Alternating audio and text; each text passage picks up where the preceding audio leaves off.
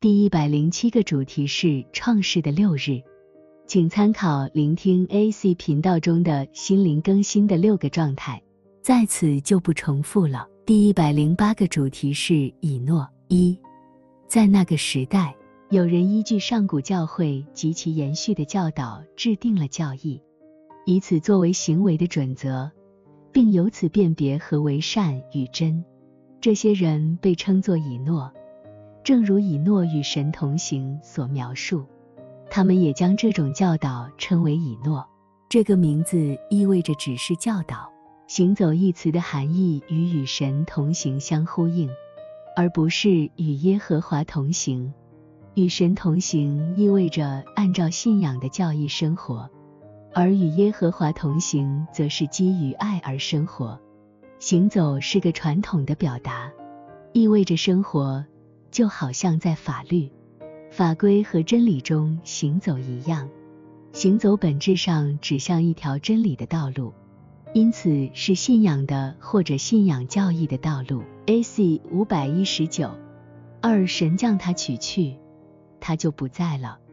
为了后代的使用，那教义已被保存。关于以诺的事情，正如所说，他将上古教会的内在直接领受，以转化为教义。在那个时代，这是不允许的。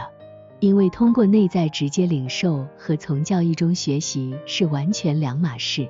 那些处于内在直接领受状态中的人，不需要通过成型的教义之路来获取他所知道的东西，正如已知道如何思考的人，不需要通过人工手段学习如何思考，否则他们的思考能力将会消失，就像那些陷入学术泥潭中的人一样。对那些处于内在直接领受中的人，主通过内在的方式让他们知道什么是真与善。对那些从教义中学习的人，他们通过外部方式或通过身体感官来获知。这两者之间的差异就像光明与黑暗一样。此外，属天人的这种内在直接领受无法描述。因为这涉及到最微小和最具体的细节，随着状态和情境的每一种变化。